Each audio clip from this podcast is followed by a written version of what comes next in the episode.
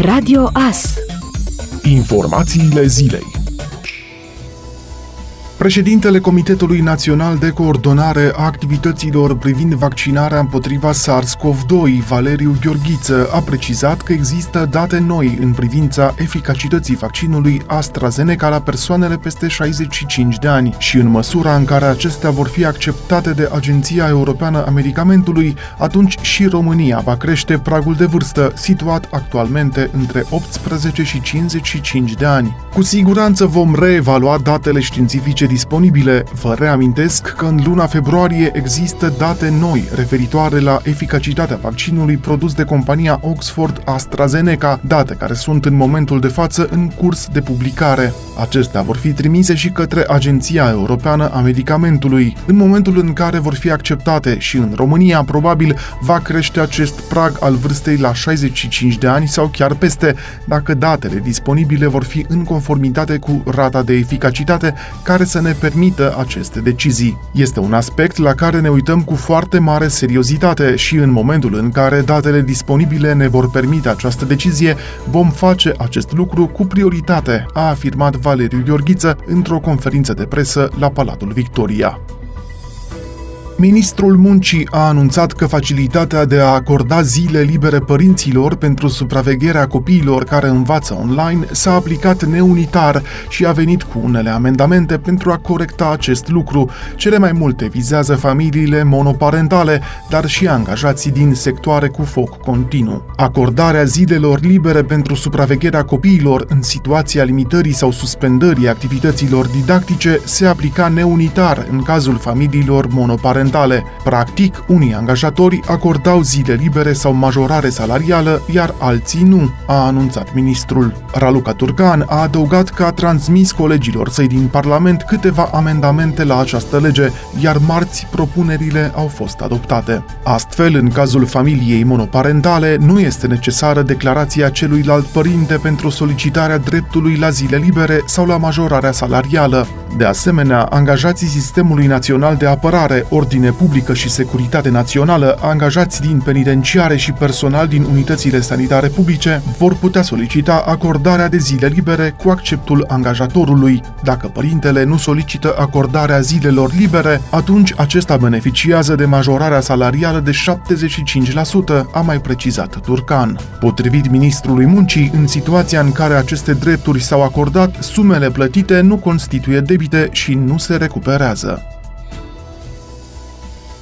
Taxa de salubritate care se colectează la nivelul municipiului Târnăveni a crescut anul acesta la circa 12 lei de persoană pe lună pentru locuitorii din Târnăveni și la aproximativ 6 lei pentru cei din Bobohalma. Astfel, o familie de 3 persoane din mediul urban ajunge să plătească 430 de lei pe an, iar una din mediul rural circa 217 lei. La Târnăveni, taxele fiecărei familii sunt stabilite în funcție de numărul de persoane. Unele familii au ajuns însă să achite mai mult pentru colectarea gunoiului decât pentru imobilul deținut. Asta declară primarul municipiului Târnăveni, Sorin Megheșan. Față de anul precedent, taxa de salubritate a crescut la Târnăveni cu 2,5 lei în mediul urban, circa 4 lei în mediul rural și cu aproape 180 de lei pe tonă pentru utilizatorii non-caznici.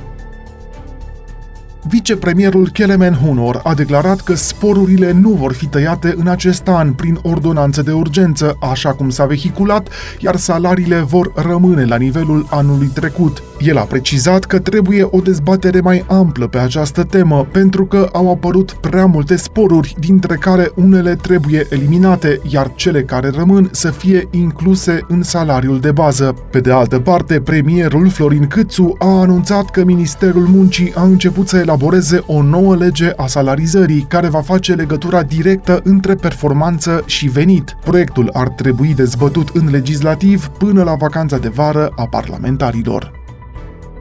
Simona Halep a declarat că mereu este o experiență grozavă să joace împotriva Serenei Williams și speră să revină anul viitor la Australian Open în vremuri mai bune pentru toată lumea. Câștigi sau pierzi, mereu este o experiență grozavă să împarți terenul cu Serena Williams. Vreau să le mulțumesc enorm lui Craig Tiley și celor de la Tennis Australia pentru munca lor neobosită de a organiza Australian Open în acest an. Vă mulțumesc și abia aștept să revin anul viitor în vremuri mai bune pentru toată toată lumea, a spus Halep pe Facebook. Simona Halep, locul 2 WTA și cap de serie numărul 2, a fost învinsă marți cu scorul de 6 la 3, 6 la 3 de Serena Williams, locul 11 WTA și cap de serie numărul 10 în sferturile de finală ale Australian Open.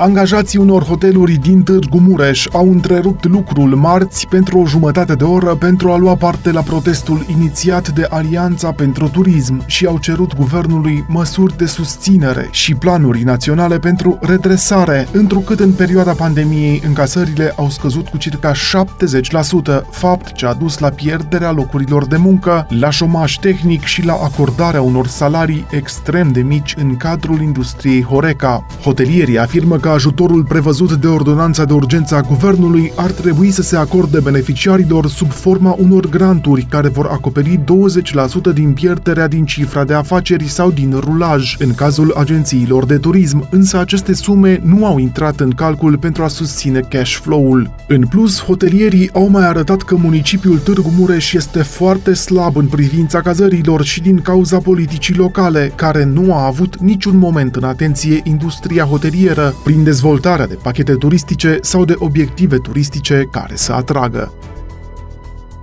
Un autobuz în care erau aproximativ 30 de pasageri a luat foc în mers. Incidentul s-a produs miercuri dimineață pe DN14 la intrarea în localitatea Șura Mare din județul Sibiu. Autobuzul a ars aproape în întregime, dar călătorii au reușit să iasă în siguranță și nu s-au înregistrat victime. Primele informații arată că în autocar erau 30 de persoane care mergeau la muncă. Până la venirea pompierilor au reușit să iasă singure din autocar, iar apoi au fost preluate de altul. Incendiul a fost stins de pompieri, însă autocarul a ars în proporție de 80%. Incendiul ar fi izbucnit după un scurt circuit electric la motor. În zona în care s-a produs incidentul s-a circulat cu greutate pe un singur sens.